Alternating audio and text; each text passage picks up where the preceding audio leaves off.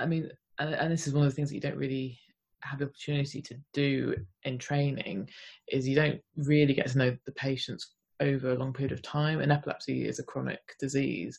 Um, so the patients you'll see you see a snapshot when they come into the ward you know and you just sort of you don't really see them outside what they're actually doing what they're that they have they that they can have a very good quality of life. You just see the admit the recurrent admissions which isn't a reflection of of, of it's not the person no it's not the person exactly hmm. sometimes you need an expert this is dr Ela Akay consultant neurologist and epilepsy specialist after medical school in Manchester, she trained in the northeast of England and Nottingham before completing a fellowship in the Cleveland Clinic in the USA. Her interests are in dietary and surgical management of epilepsy and obstetric epilepsy. I'm Lou Wiblin, consultant neurologist at James Cook in Middlesbrough, and today's topic is epilepsy when the going gets tough.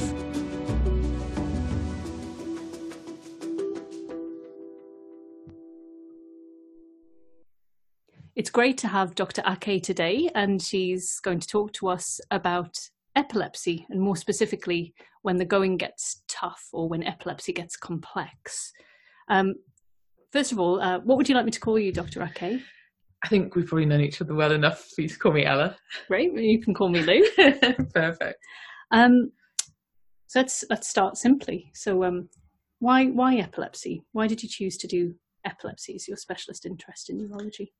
Yeah, I mean that's a good question. I suppose um, I was I actually really disliked epilepsy when I first started as a reg. Um, I thought, why on earth would anyone want to do epilepsy as their specialist interest? Um, I used to think it was you were determining is it a seizure, is it not a seizure, and then if it's a seizure, you give medications, and then that's it.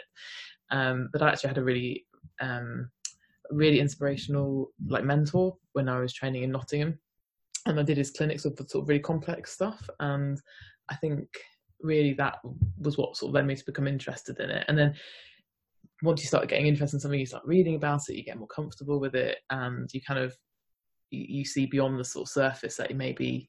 And my perception, obviously, when I was more junior, wasn't quite how it's turned out to be. So, if a trainee said to you now, "Oh, epilepsy, it's just is it a seizure? Is it is it not? Give them medication if it is." What? How would you respond to that? Well i i mean i, I would empathize because that was that was how i used to think. Um so what so what i did if a trainee said that i would empathize with them because that is kind of how i used to think. Um i would i think you really need to you need to practice it. You need to you know what you see as a registrar is the kind of tip of the iceberg of either horribly complicated patients where you're like, I have no idea, they're on every drug and they're still coming in. so frequent admissions, frequent ITU admissions, yeah. Exactly. Yeah. Or you're seeing non-epileptic attack disorder, but in its extreme.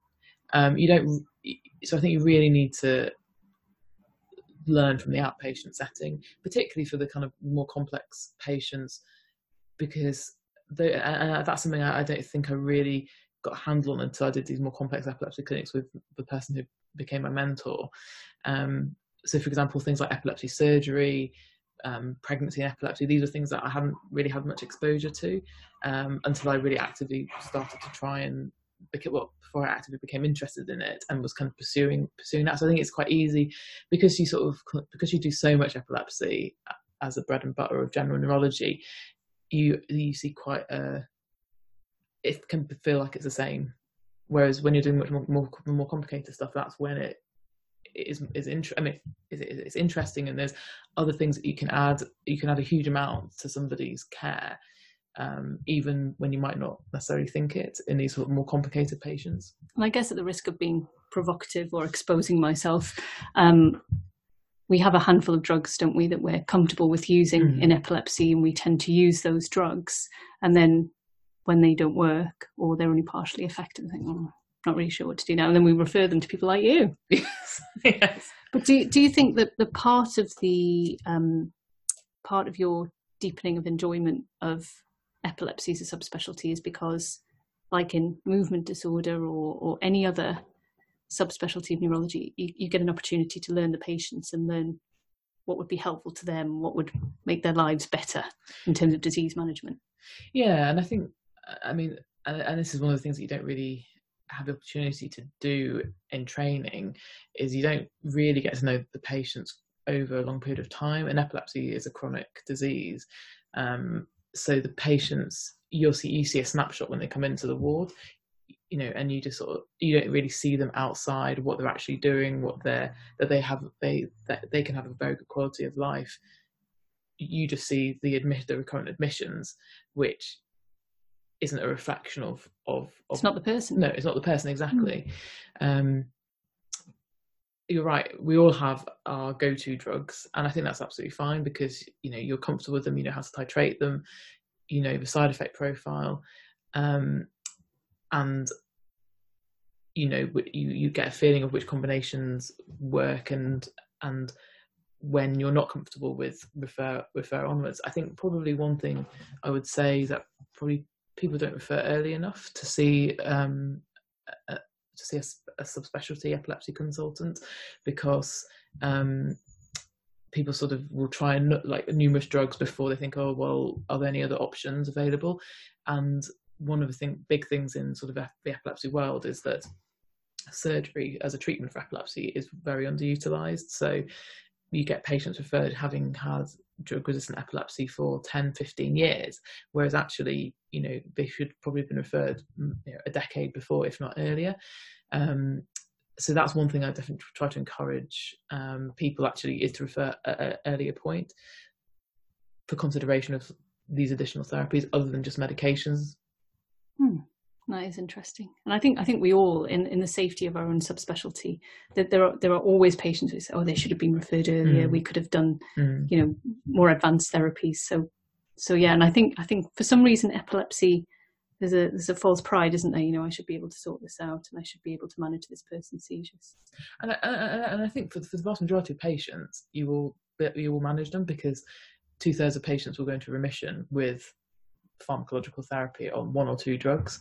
It's only the drug resistant patients, a third that that have drug resistant epilepsy are the ones where you need to start thinking of these these different adjuvant therapies, either adjuvant surgery or curative surgery. And can can I ask a very basic question? What would you define as drug resistant epilepsy? Is it one seizure a week, one seizure a month? What uh, I mean, that's a really good question. I think that actually underpins a lot of epilepsy management. Um, so there's a there's a definition by the International League Against Epilepsy. Which sounds like a superhero organisation. It just absolutely love that. so I don't feel like I'm a superhero though. she is wearing a cape right um, but so the definition is a failure of two adequately chosen, uh, so appropriately chosen anti-epileptic drugs at adequate doses, which you think, which sounds on the face of it, that's quite a low threshold for calling somebody drug resistant or treatment resistant. Um, but when you look at the, the, the, study from about 20 years ago that looked at this, you can see that there's sort of an exponential reduction in the effectiveness for seizure freedom with each drug choice. So the first drug, the rate of seizure freedom is about 45, 50%, the second drug about 15%, third drug about 5%, and each subsequent drug is just a case of diminishing returns. So, and I think it's really important to define that because, firstly, your goal changes for the patient. The patient, you need, it's not something that the patient's going to suddenly be like, oh, yeah, I've got drug resistant epilepsy, fine. They need time to come to terms with that. And then you can move on to looking at the quality of life, their drug burden, is surgery something that's appropriate for them? Because I think a lot of patients will be constantly living in this hope of, oh, the next drug will get me seizure free, the next drug will get me seizure free. They go through the slow process of up titrating and down titrating, down titrating one of the side effects. And I'm not saying that you shouldn't do that, but it sets a, a realistic goal. Hmm. Hmm. And if you weren't an epilepsy specialist, let's cheat slightly and say you're not an epilepsy specialist, you're a, a jobbing neurologist but knowing what you know, when would you refer on for consideration of something like VNS or epilepsy surgery? Mm. When when would you do that? Yeah, so I think I think I once I think once you define somebody as having drug resistant epilepsy, um, I would then be thinking, what value can you add by referring to a subspecialist mm. clinic. So if a patient, for example, has got a generalized epilepsy, say juvenile myoclonic epilepsy, um, but they say there's absolutely no way they would consider surgery, then you know they they probably haven't psychologically come round to that idea yet. So I think it's your duty probably to sort of mention it and to say, you know, these are options and we can refer you on. But they might say, look, you know, I'm wanting to start a family in the next couple of years, or okay, I'm having seizures, but they're not causing huge disruptions to my life, and that's fine. You know, drug resistant epilepsy doesn't mean that you have to still have to, doesn't mean that you not every patient with drug resistant epilepsy is going to want to pursue no matter what seizure freedom. Hmm. Um, I think if somebody, say, has lesional epilepsy, i.e., focal epilepsy due to an underlying lesion like a cavernoma, mesotemporal sclerosis, something like that, I think then those are the patients that I would definitely consider referring at an earlier stage. Very clear target and a very clear, yeah. yeah. That's really helpful. Thank you. Um, so obviously we have quite a wide range of listeners, uh, very different levels in, in medicine, and I was wondering if you might be able to talk a little bit about an overview of different types of seizures and how they appear, because I, I realise we haven't really discussed that on the mm. podcast yet. So, you know, your frontal seizures, your occipital lobe seizures, temporal lobe seizures are, for some reason, are the are the vanilla focal epilepsy yes. that I was talked about in medical school. I know this because I'm doing quite a lot of um, medical school prep at the moment, and it's all about temporal lobe seizures and generalized epilepsy, and very little about any of the yeah. others. So I think it'd be really nice, especially to get your your sort of nuanced view of how mm. these different types of seizures appear and things that can trick you or mislead you. Mm. No, that's a great question, and I think um, I think why you learn so much about temporal lobe epilepsy in medical school is because it's the most common focal epilepsy. So I think at a very basic level, you need to define epilepsy as either a generalized onset seizure or a focal onset seizure. And within those, you get different seizure types. So in generalized epilepsies, the kind of um, uh, typical syndrome people think about in adults would be juvenile myoclonic epilepsy. In children, you'd be thinking of childhood absence epilepsy. And the seizure sort of the common seizure types that you'll get are absences, um, myoclonus, or generalized tonic-clonic seizures. Now, absences are, is probably a very um, used and abused, overused um, term. Um, it kind of is what it says on the tin. They, the patient looks absent. It's very brief seconds to the point where they can be so subtle that you would miss it unless you were looking, which is why they can often be left on not people don't really notice them and it can be things like the child falling behind in school that makes alerts parents and teachers to something's not quite right um, i've um, i've had quite a few patients who turned out to have absent seizures, and um, it was suspected that they had hearing problems. And I, I found that was quite a common right okay yeah. investigated for hearing difficulty right yeah i mean and you can understand why because sometimes they're so brief by the time you look it's gone mm. i remember sitting in a, in a when i was a medical student sitting in a pediatric clinic and there's a little girl who must have been about five playing and she had childhood absence epilepsy and the parents were saying oh she's still having them really frequently i was thinking oh she's not having anything and then the family went out and the pediatric neurologist was like, gosh, she, she was, did you see all those absences she had? I was like, no, I didn't see them at all. oh no, that's not a good start. Careers to strike off. Yes. Neurologist. Specifically epilepsy. um, so yeah, so they can be really subtle I, and, and sometimes because they're so brief, you know, you know, we all don't, we all stop paying attention at times. Um, you know how do you know that's not an absence so you, you can understand why mm. they're not really you know particularly if it's more, maybe more mild so i think that's so that's one type of generalized seizure obviously generalized tonic clonic seizures um, another type and then myoclonus and the myoclonus is everyone most people experience myoclonus in the form of hypnic jerks when you're falling asleep and your leg jerks out. Um, but the myoclonus with epilepsy with generalized epilepsies tends typically, for example, in juvenile myoclonic epilepsy, will be very, um, very typically when somebody's sleep deprived or first sort of 30 minutes of waking. So I would ask the patient, you know, when you shower in the morning, do you ever drop something? Just drop shampoo, drop the soap, or when you're eating your breakfast, do you ever drop the spoon or spill your your your your um, cereal, whatever you're eating? Um, so that's kind of so that's how I how how um, you would know that it's not just. It's one. It's one of the few useful sort of colloquialisms that I learned in medical school, messy breakfast epilepsy, because on the handful of times that I've picked it up, the patient will immediately and everyone in the room just sort of oh god yes yeah and and, and if if it's not the case they just look at you like you're slightly mad slightly mad or more yeah. mad than yeah. they thought before but yeah. the, the recognition say do you have a messy breakfast and everyone in the room says oh my god yes it's really it's it's, it's brilliant yeah. yeah and i think often the person will have had the myoclonus in, in juvenile myoclonic epilepsy will the myoclonus will often precede for a lot of patients the development of uh, the generalized tonic-clonic seizures, which is when they actually go and seek medical attention. And sometimes they, they might volunteer in clinic when you're seeing them, but then you, some, but, but for patients, I will always ask if in a first seizure clinic, for example, have you experienced anything like going blank and not you know, missing bits of conversation or suddenly dropping something first thing in the morning or when you're sleep deprived. And surprising actually when you ask for it, there's you know, there've been a number of occasions where actually they've had quite prominent myoclonus and they just thought that, that was normal. Um, because I suppose why wouldn't you? Mm, it's always it's always happened, yeah.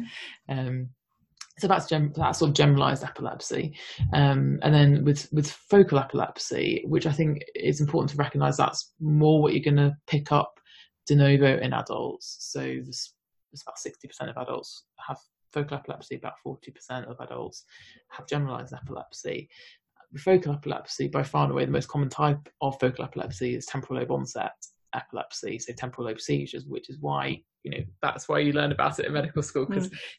chances are it's going to be temporal lobe epilepsy. If, if you have somebody with focal epilepsy, it's probably about 70% of focal epilepsies, followed by frontal lobe and then parietal occipital lobes.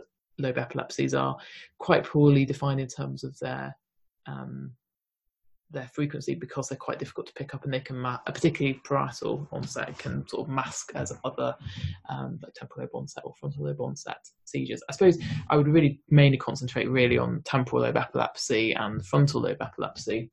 The temporal lobe epilepsy you get if it's from the me- medial structures, so your limbic system, um, hippocampus, anterior temporal lobe, you get the typical deja vu, butterflies, rising feeling in your stomach, and then that may then progress on to sort of loss of awareness. And sometimes a patient will experience automatisms, i.e., semi-purposeful movements that are kind of semi-automatic, like fiddling or something, in their hands or in their um, mouth and tongue. And then the pattern of temporal lobe epilepsy is such that they have a lot of these smaller focal seizures and then relatively infrequent generalized tonic-clonic seizures. So again, in the first seizure clinic, you might pick up somebody who presented with their first generalized tonic-clonic seizure, but for several years prior, they've experienced these odd sensations that can be quite hard for them to describe. And again, I've had people say, "I just sort of thought it was normal," and everyone and, and most people experience deja vu, so you can sort of understand well why they might think that. I once had an author who described so he had temporal lobe seizures and he described his the, the sensation of having a temporal lobe seizure as ineffable or indescribable yeah. which i thought was quite brilliant um, and i think a lot of people not all of us are authors or professors of literature and i think quite a lot of the time what people are trying to describe to us is an indescribable feeling yeah, yeah. yeah.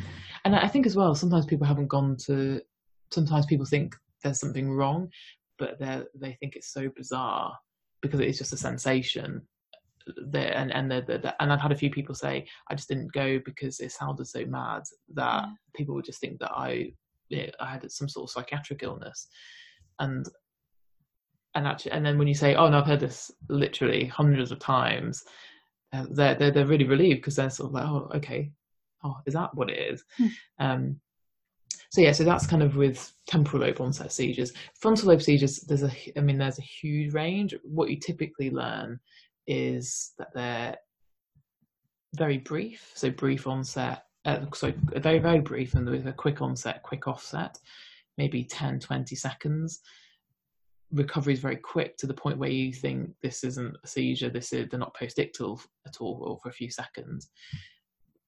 Again, you typically learn that they're hyperkinetic, so sort of more proximal muscles move, so your axis, your proximal arms, proximal legs, so you, might get bicycling movements or um, or kind of flailing limbs. Sometimes I've had people describe, or like they're punching out. Um, a lot of what is described in some older textbooks as what non-epileptic attacks exactly, like. Yeah, exactly, and that's why it's so difficult. And the more that you see, the less certain you are. That's that's the problem. Oh no. Um, I, I, I mean, I saw a patient who'd been under services for a few years, who had a description of a seizure where uh, she wasn't aware of it. The partner said she f- collapses, falls to the floor, and then is punching out, and then trying to bite and scratch other people, and then crying, and just a completely bizarre kind of description. And uh, she's been seen by um, someone else in the past, and thought, well, this sounds probably sounds like an epileptic attack. And non-epileptic attacks are very common and can commonly coexist with epilepsy. So but you know the, they'd asked, "Oh, can you film it?" And then about two years later, I ended up seeing them for a follow-up appointment, and they'd they and they they filmed it, so they they sent it in, and this woman's clearly having frontal lobe seizures, uh, but you can see.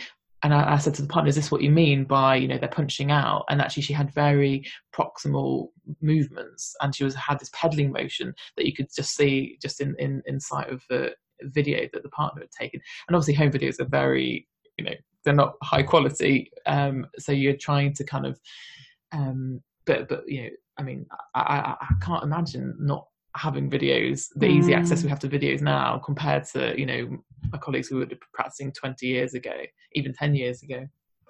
So yeah, so I think I would I would one of the one of the key things I think when you're trying to assess is it a seizure, is it not a seizure, and then the type of you know if, if, it's a focal epilepsy where it's coming from is you you need to really see a number of of the seizures because um, depending on how the seizure propagates they might have a few different what we call in sort of epilepsy language semiology. So how it develops can be different depending on where it's spread to in the brain.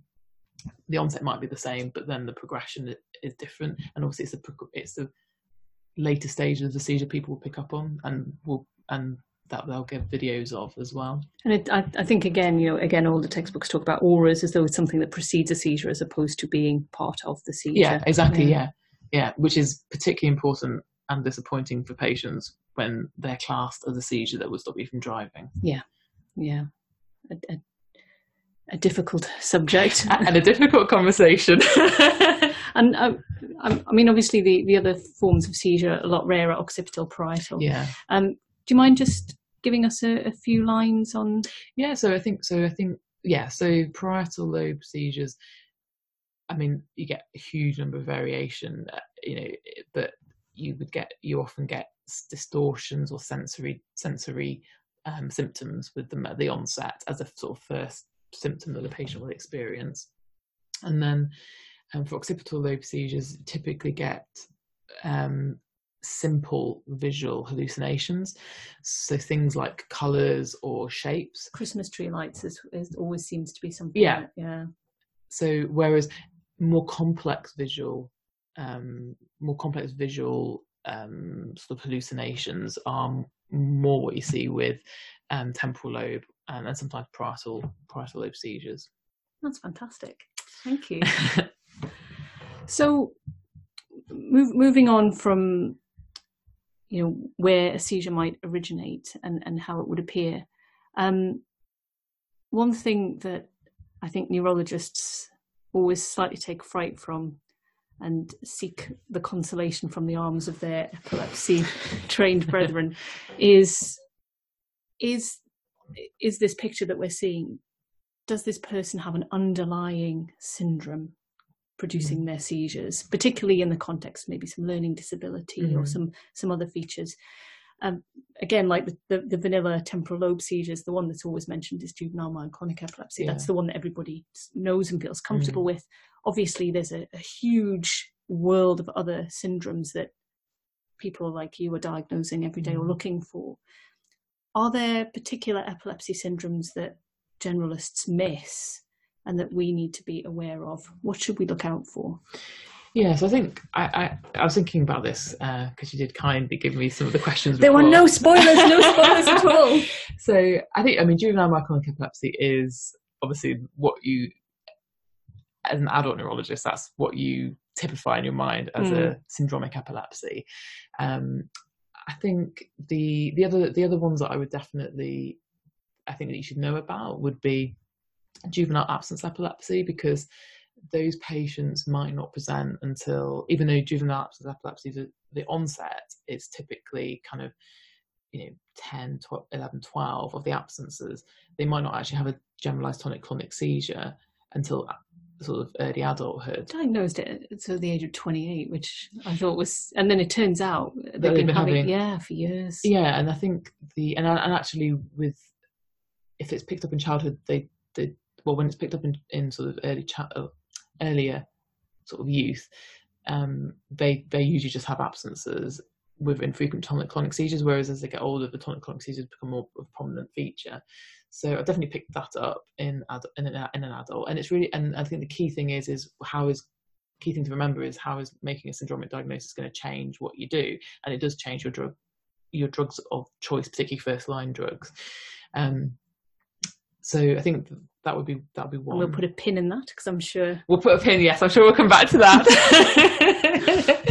um, and then I think the other one would be um, uh, eyelid myoclonia with absences, because again, the, the, um, eponymous name Jeavons syndrome, and in America they call it sunflower syndrome because they have uh, they're very photosensitive, um, and they have basically um, very frequent absences associated with eyelid flickering, which is myoclonia of the eyelids. The eye, the the um, eye itself deviates upwards slightly. We get this kind of eyelid myoclonia for you know second, two seconds max, well maximum, and then um, and a brief absence, and again they can get tonic-clonic seizures in that, but the the um, eyelid myoclonia and with the absence is the is just so common and, and sometimes the patient isn't they're aware that their eyes are flicking and they just don't think anything of it Is this? Uh, am I am I remembering right? I think I may have seen this triggered by sunlight going through trees. yeah Yeah. yeah so and and, and actually the patient themselves because for some patients the photosensitivity is a pleasurable experience so some patients um particularly ch- children not just in this but in in, in other photosen- in other patients who have photosensitivity they will um actively trigger the, that for example looking at the sun and waving a, the hand in front of the, their face or going really close up to the tv These are behaviours to look out for in sitting Yeah. paediatric. Oh, okay. um so and, and that's because they have there's some sort of pleasure that they derive from it or i have a woman who also does it when she gets angry and we're having an argument and that sort of is uh, her way of coping Diffuses it. and diffusing Yeah. yeah so um That's really really interesting. but yeah you're right I, I was thinking about the original question but yeah the, the light coming through trees there's different ways obviously people think of kind of strobe lights as being the Mm. typical um triggers but things And like the, the pop culture favourite is there was a particular episode of Pokemon that triggered seizures in children in Japan. oh So, um, and that episode was removed from syndicated Oh, right. television in, in America. Um, but I think several, a, a good number of children were subsequently diagnosed with epilepsy after that Oh, episode of Pokemon. I shall put details in the link because it's quite an interesting story. Yeah, there you go. I've nerded that question. out. Shall we move on? Um, so yeah, so we we we mentioned there we put a pin in um, key choices of, of, of drugs for certain types of Mm. seizures. Um, how do you go about a, a, a drug choice in, in an outpatient clinic? So in hospital, it's a bit different. You know, we have our go-to emergency boluses that we use if somebody's having a lot of seizures. It's very different for somebody who's well Mm. sitting in front of you in clinic, and you're selecting a drug for Mm. them, or maybe an adjuvant drug. yeah How do you go about it? So I think um, the first thing is obviously you always need to make sure the diagnosis is correct. Yep. because um, you know, obviously I, I run a, a essentially a drug resistant epilepsy clinic, or my you know by default probably most of my patients have drug resistance, which is why they are coming back for their follow ups. So I'm always always have you know the, my first thing when I'm seeing them for the first time is is, it epilepsy or not?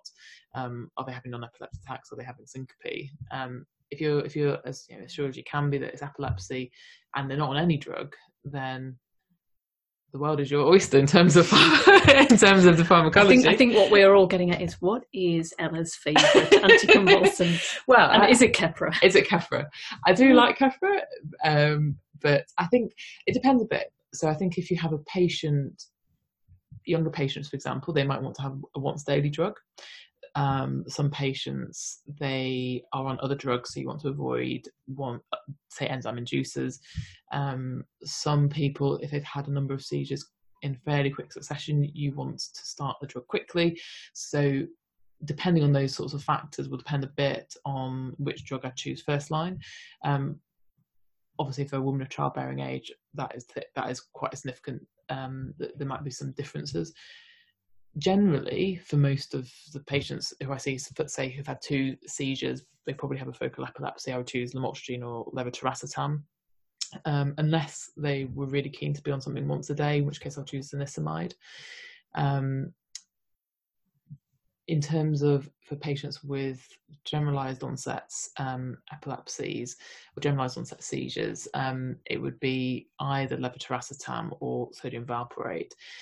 Now, there's some recent data about that basically showing that valproate probably is better than levetiracetam for the generalized tonic-clonic seizures in a lot of the generalized epilepsies. So for a man, um, you know, you you would you would definitely that would be it would be very tempting to start them first line on sodium valproate. Having said that, a lot the side effect profile isn't great hmm. in terms of aesthetically weight gain, mm. balding.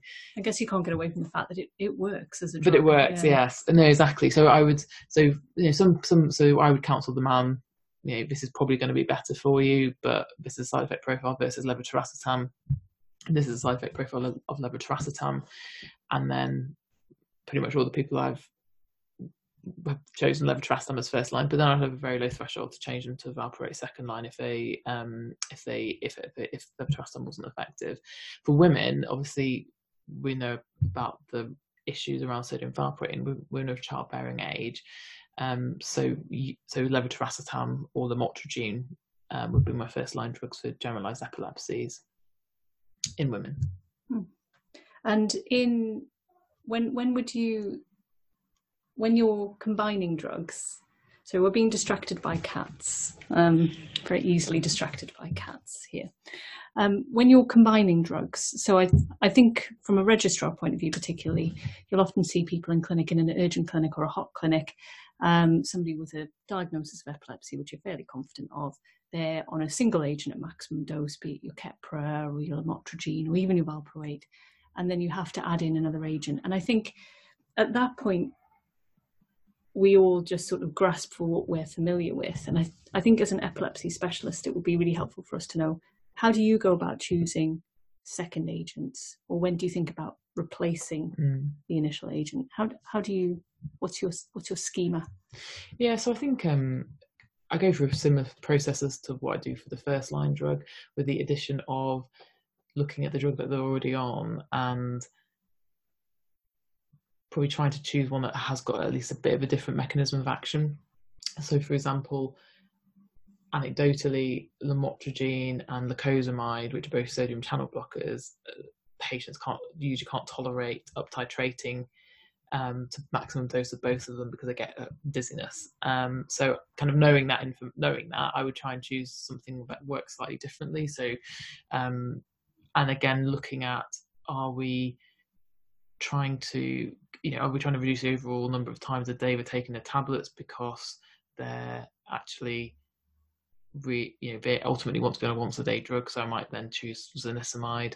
Um, I think one of the key things is is to make sure they're compliant because sometimes you're just replacing what is a good drug for something that may be as good or maybe less effective.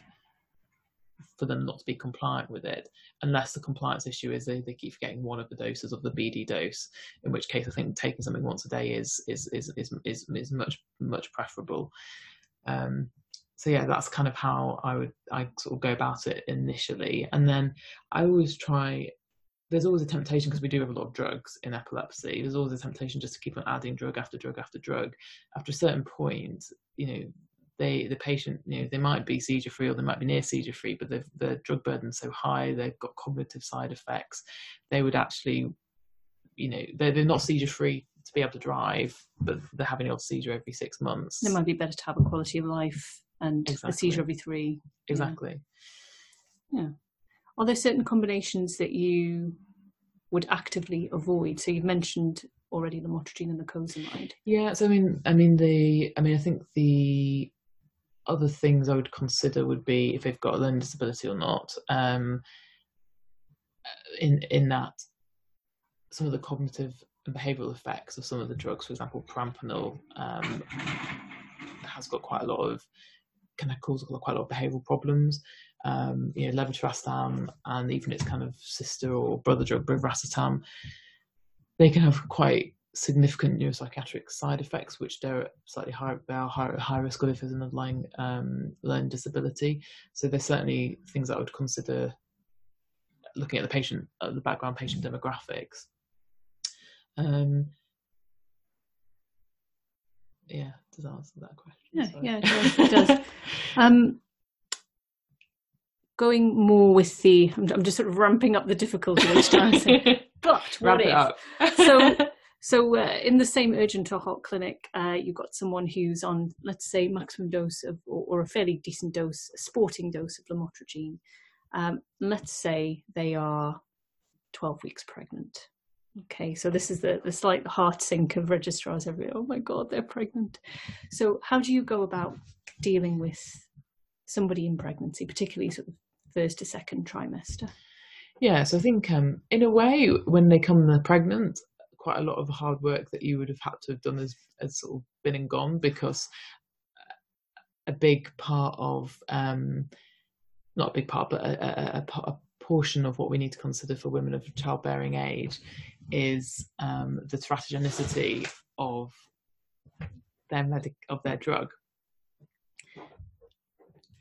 Sorry, my cats are scrapping in the background, and I think Ela is picking I've up been on that. I've been distracted. So, so, so when when they're pregnant, you you you you have, you know, you can't. And they're 12 weeks pregnant, they're nearly past the first trimester. So a lot of the teratogenicity that you would be concerned about with drugs, with antiepileptic drugs, that's kind of done. Yeah. Um, so what you need to consider in pregnancy is the how the pharmacokinetics changes of the drug.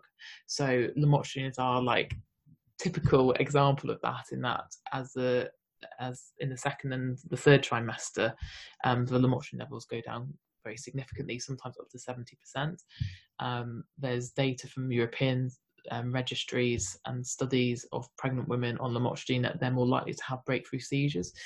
Um, there's no evidence as to what you do about it in terms of do you, so some people are, are, will monitor the lamotrigine levels and then up titrate the lamotrigine in the absence of a of a patient becoming symptomatic of having a seizure.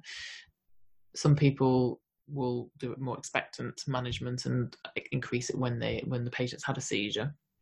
So I think if I think what you need to think about is well what is the risk of the patient what is the risk to the patient of them having a seizure in the first place during pregnancy? Because the vast majority of people, their epilepsy will remain the same during their pregnancy.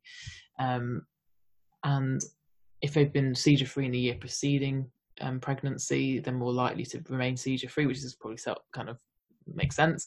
Um, I think if they're extremely anxious about the prospect of having a seizure and if they've been seizure free for two years, um, I probably would monitor their lamotrigine level, even though this is a completely evidence free zone, um, because of it empowers the woman to mm-hmm. make them they feel that you know there's something active being done.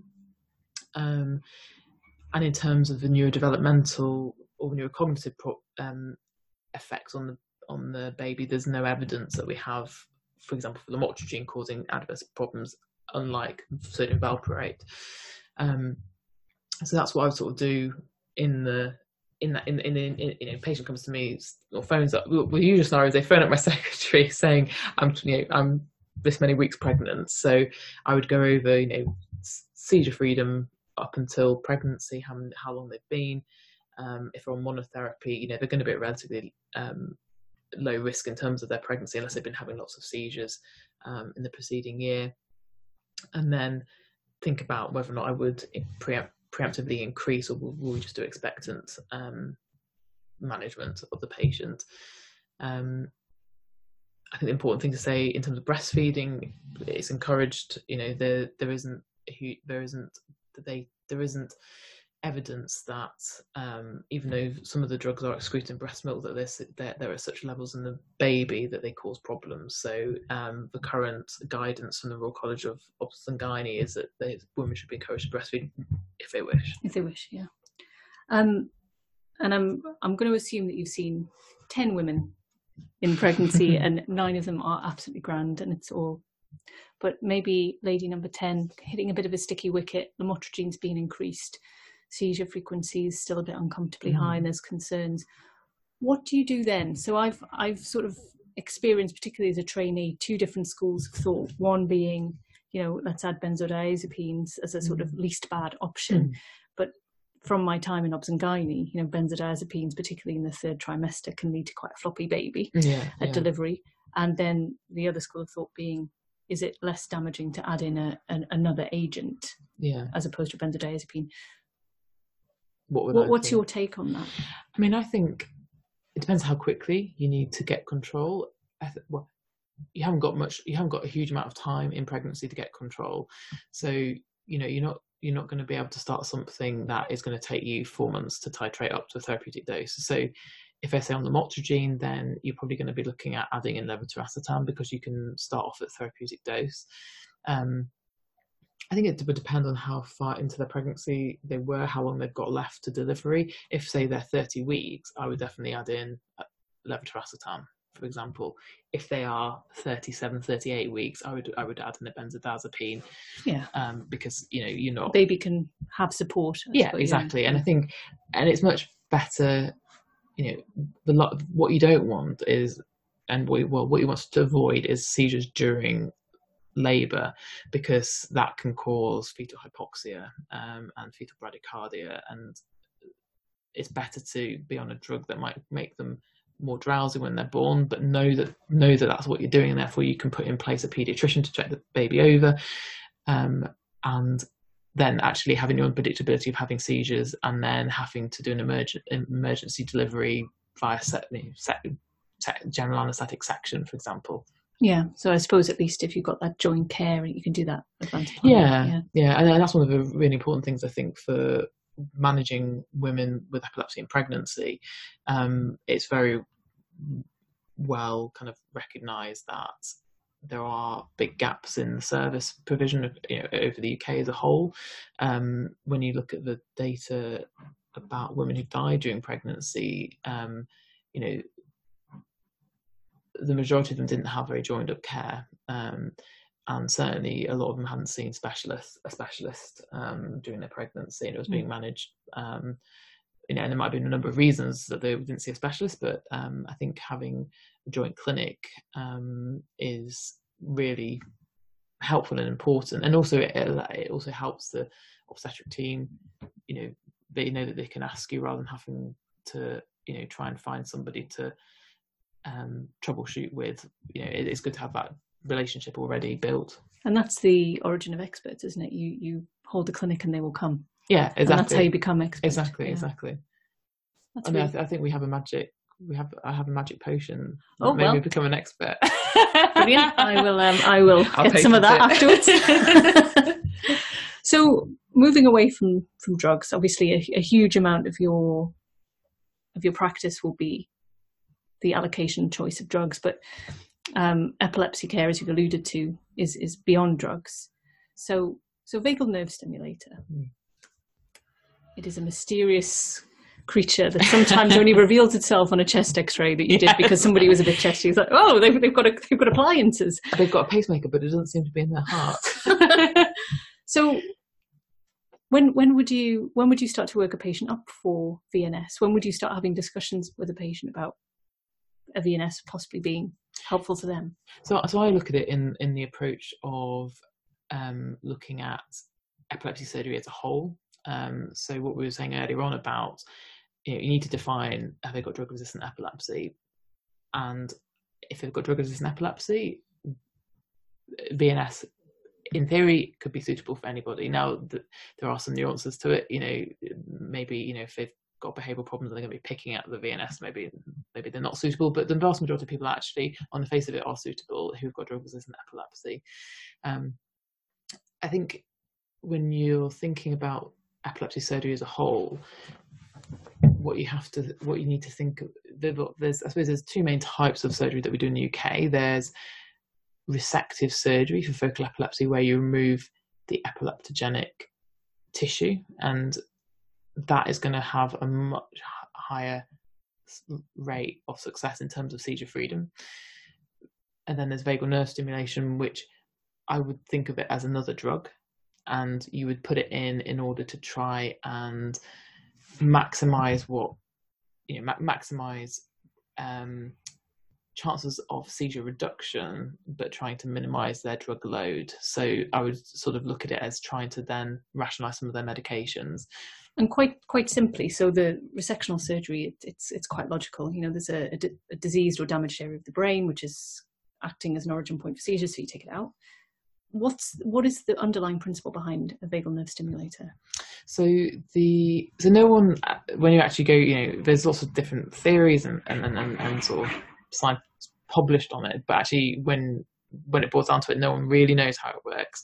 What what the theory is is that with with a seizure you get hypersyn hypersynchronicity of try saying that without your false teeth. Yeah.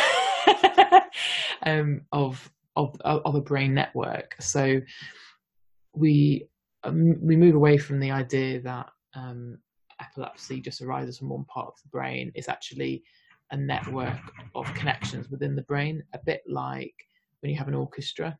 At the beginning of the, you know, when you go in, sit down, they're kind of tinkering on their instruments. Sorry for anyone who plays any instruments. I, I, I really like this analogy already. Yeah. Um, but then when the conductor comes, which is the onset of a seizure, then he does a well rehearsed, orchestrated stereotype synchronized yeah. tune. That's really nice. Can go in different directions, mm-hmm. can sound a bit different, but it's very synchronized and it's very individual to that person. So, what you're trying to do with both resective surgery and with vagal nerve stimulation is disrupt that synchronicity, that hypersynchronicity. So, people disrupting the orchestra, the getting rid of a conductor. Getting rid of the conductor. You can get rid of the, you know, violinist. Violinist? Yes violinist, but you're not going to stop the seizure. It might look a bit different, but you're still going to have it. Whereas if you get rid of a conductor, who's the sort of in epilepsy terms the epileptogenic zone, um, then you're getting rid of a, you're getting rid of a seizure or disrupting a seizure. So, um, so with vagal nerve stimulation, it obviously connects. Well, so so it's a, for those who don't know, it looks very similar in terms of the battery to what you get with a pacemaker and then attached to the battery is a wire that goes to the vagus nerve. Usually we put it inserted on the left side, um, uh, the left vagus nerve, and then obviously the vagus nerve in turn connects into the brain. And by intermittent stimulation of the nerve, you hope to disrupt the synchronicity through the thalamus. Um, and basically, over time, that that network that's become so synchronized becomes uh, less synchronized. So you permanently disrupt the likelihood that it will develop a synchronous output. Exactly. Hmm. Or if it does develop an output, it's not as long. So, you know, so for VNS, what we would say to the patient would be, you know, it can reduce the frequency of your seizures. It could reduce if somebody has clusters of seizures, so repetitive seizures over the course of the day, it might reduce clustering of seizures. Um, it might not reduce your seizure frequency, but might shorten the seizures so they're not as disabling and the recovery is quicker. There are there's there's evidence that um, that VNS will also uh, improve cognition because cognition is quite a under-recognized but quite disabling symptom that people with epilepsy will experience of kind of memory problems and um, not independent of the pharmacological burden. Um, and then VNS uh, not used a huge amount, but is used in depression. So again, a lot about a third of patients with I've read about a lot of, in the states. It's used quite a lot, isn't it? I think it's it's been taken over now by um, transmagnetic stimulation, which is more non-invasive. Um, so it's not so it is used a bit in treatment of resistant depression, but it's it's kind of been taken over by TMS. But um, but yeah, so so it has some non-seizure related side effects or want or not, not side effects, but non-seizure related effects that can also help improve quality of life. But what I would counsel people, or patients, or it's not going to this cure isn't going to cure your epilepsy. Um, you need to really think about it as, a drug. Um, and it's probably effective about 50% of patients. Now, you always get people who don't respond at all and people who are super responders with everything, but most people are obviously are going to fit somewhere in the, in the, in the middle of their of that distribution curve.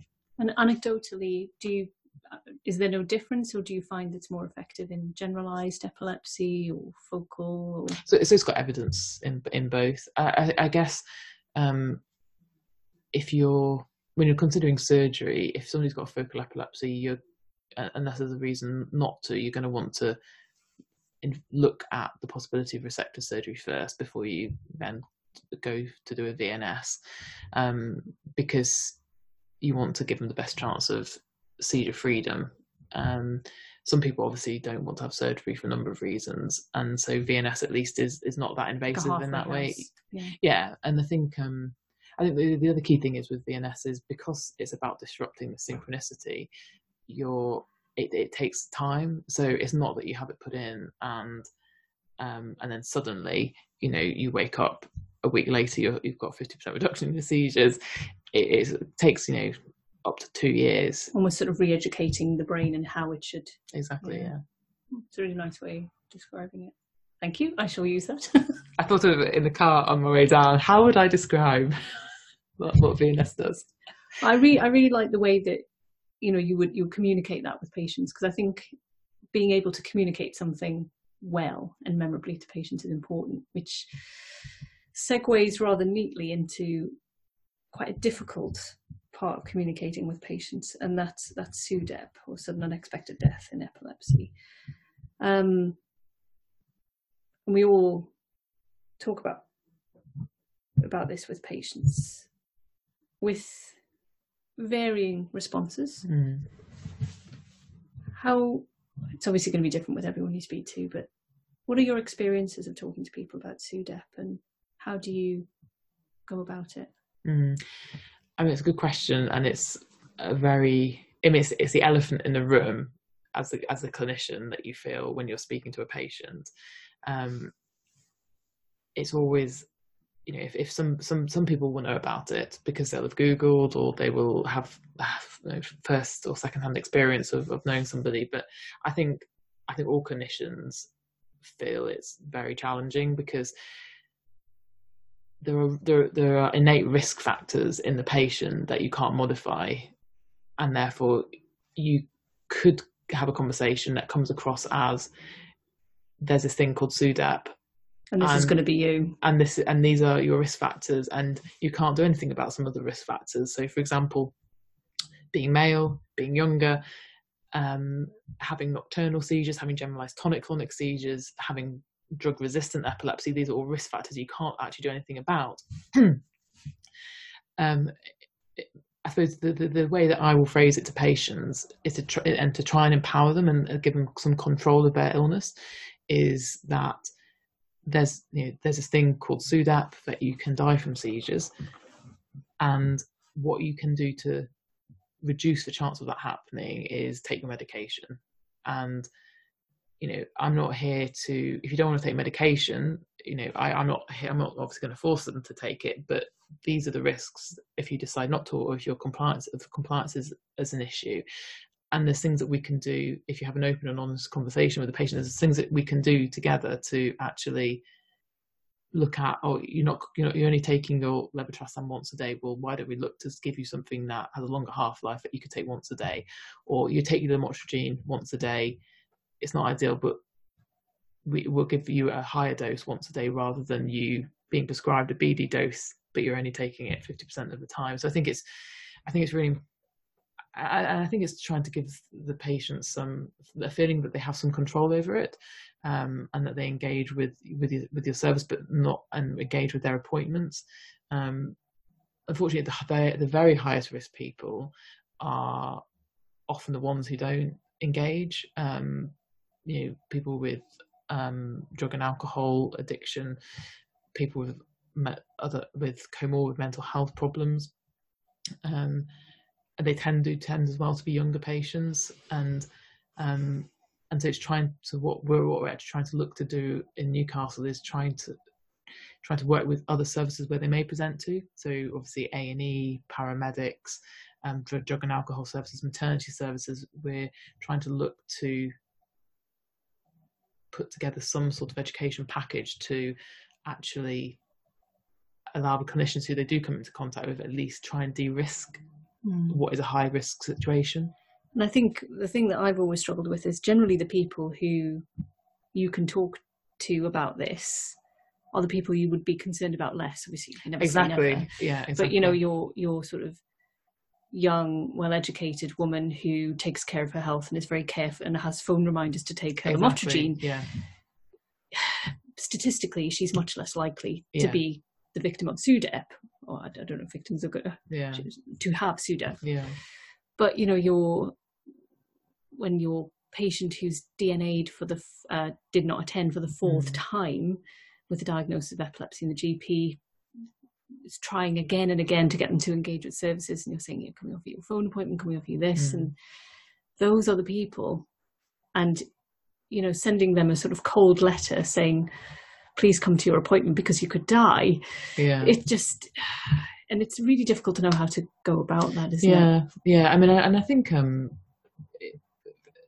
I, I, listened to a talk once by a Glaswegian epileptologist who um, was saying who'd looked at some data about the risk of the I can't quite remember the exact figures, but the risk of you dying if you have epilepsy and drug or alcohol addiction is by far in excess of um, of the of the individual risk of the epilepsy or the drug and alcohol problem, and for that reason they see although they're actually the patient they, they don't discharge those patients if they've DNA'd once or and they they will offer them first seizure appointments where some places you know will say oh it's an alcohol withdrawal seizure or it's due to intoxication or it's due to provoke seizure due to drugs whereas actually they when you actually look at the, the these probably are the people that you mm. you do need to try and see.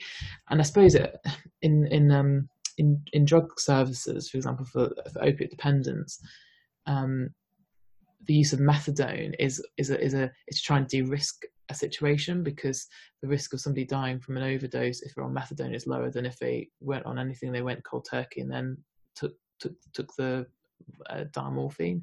So again, it, it, you are slightly changing your concept from trying to treat somebody to the very best of your of medical knowledge to actually trying to de-risk a mm. high risk situation.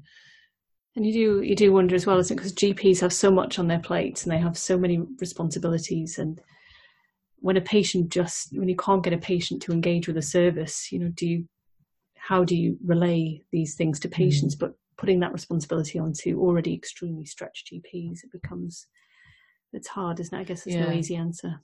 Mm. I think that's why we need to engage the other health, other um, uh, parts of the health service, like the drug, drug and alcohol service, um, or or a, an A and E and paramedics to, you know, obviously not expecting them to do a, you know, an in-depth conversation, but to even flagging it up to the patient because sometimes patient, you know, the, the patient will have a very chaotic lifestyle, and you know if you're if you're being told this every time you come into A and E, you know you're at risk of dying.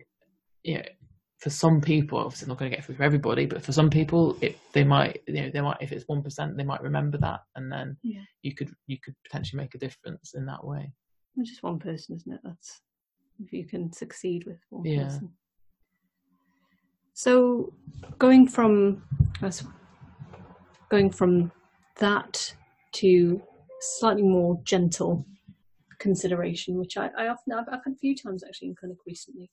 So in in my subspecialty, which is movement disorder, but increasingly people with complex symptoms, particularly multimorbidity. I'm I see a lot of patients who are on sodium valproate mm. um, for seizures that may have been diagnosed many many moons ago, and they have some cognitive impairment, and that may be because they have some Parkinsonism, which may be related to related to their valproate, or um, so quite often people with Alzheimer's and mm. seizures are on valproate as well, and there's often a lot of debate about should we leave somebody on sodium valproate or should we make a transition? Um, and quite often the patients who, who may actually be quite Parkinsonian, probably due to their valproate, are pretty reluctant yeah. to change because they've they may have experienced terrible epilepsy, terrible mm-hmm. seizures in the past, and the valproates allowed them seizure freedom. What's your approach to patients who've been on who are on a, a very old drug or or on valproate, which may be causing some cognitive side mm-hmm. effects? A lot of people um, might be on, I don't know, phenobarb or mm. have been on it for yonks. Yeah. So I mean, gen- generally, if some if somebody's on say phenobarbital or phenytoin, um, say they're in their late seventies or early seventies, they've been on it for five decades, they've not had a seizure for three decades. I would, you know, I'd probably have a discussion with them. Do they, you know, do they need to be on it? You know, they might not even need to be on it any longer generally a lot of people are do not want to do not want to even contemplate coming off it. And I suppose for something like phenytoin and phenobarbital, um, some of the risks that you would be concerned about in a younger person, for example, osteoporosis, interactions with other, other long-term interactions with other drugs, um, but particularly the osteoporosis aspect is probably less relevant when you know, and, and, and something that you could you can you can you can you can do something about potentially by looking at the bone health de- into a DEXA scan, for example. So generally, um, for a lot, for most of the patients, I wouldn't I wouldn't bring them off it or switch to an alternative drug, um, and, and, and they're usually very unkeen to. I suppose they're the success story. They've been complying well, yes, for fifty yes. years, and, and, they're like, "Well, why would you change something which has been I've been I've been absolutely fine with?"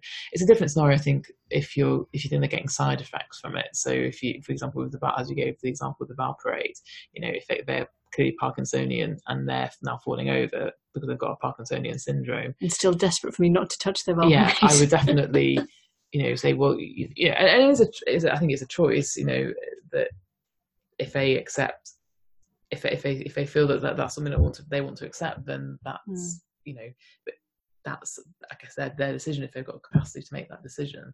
Um, so I think it's it depends if they're if they're completely stable. I think a lot of patients just won't want to won't want to change. Um, sometimes say some say it's something like carbamazepine, that one of another enzyme inducer, then you would think you might want to try and rationalize their medication, try and get them onto something that's less in, has less interactions which I think is a very reasonable thing to consider. Um, but yeah, I think a lot of people, when they've been on those drugs for such a long time, they they sort of they see it as a no-brainer as to why would you switch mm. if you're not getting problems from it. Yeah, um, I think I've I've observed particularly uh, we've some of us been doing more general medicine recently. Um, because this is COVID era.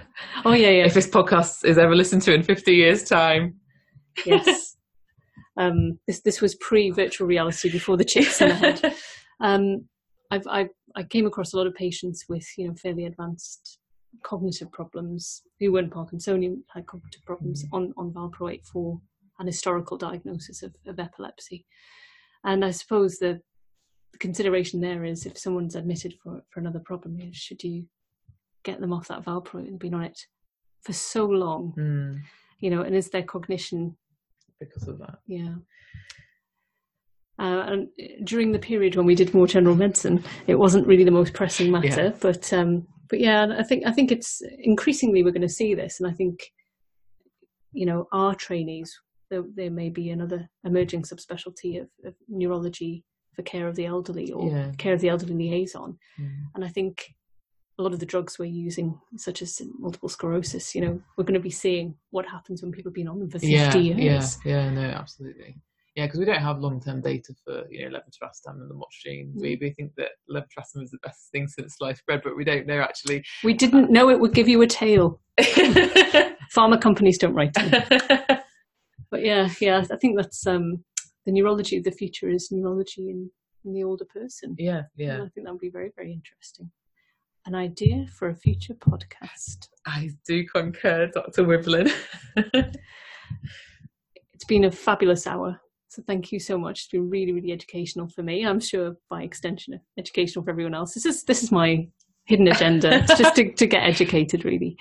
Um, as you know, we always end all of our podcasts asking what advice would you give your younger self, either a first year trainee doctor about to go into medical school? What wisdom would you give Ela then to make her life just a little bit easier?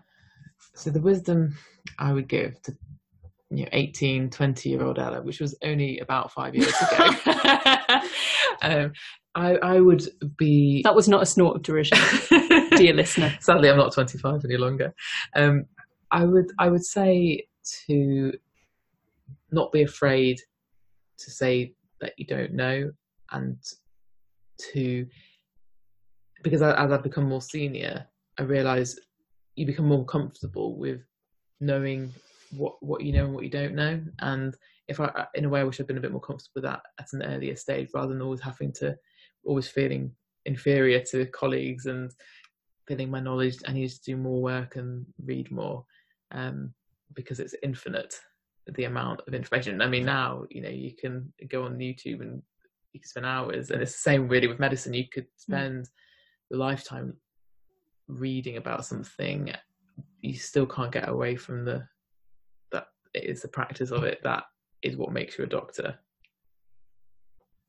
And that's why it's called practice. That is why it's called practice.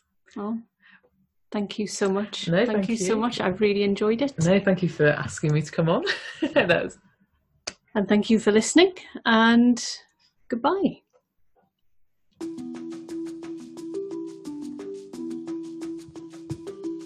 Thank you for joining us today on teesneuro.org. This and many other of our podcasts can be found on Podbean or wherever you get your podcasts. They can also be found on teesneuro.org together with a wealth of other neurology resources. Please join us next time.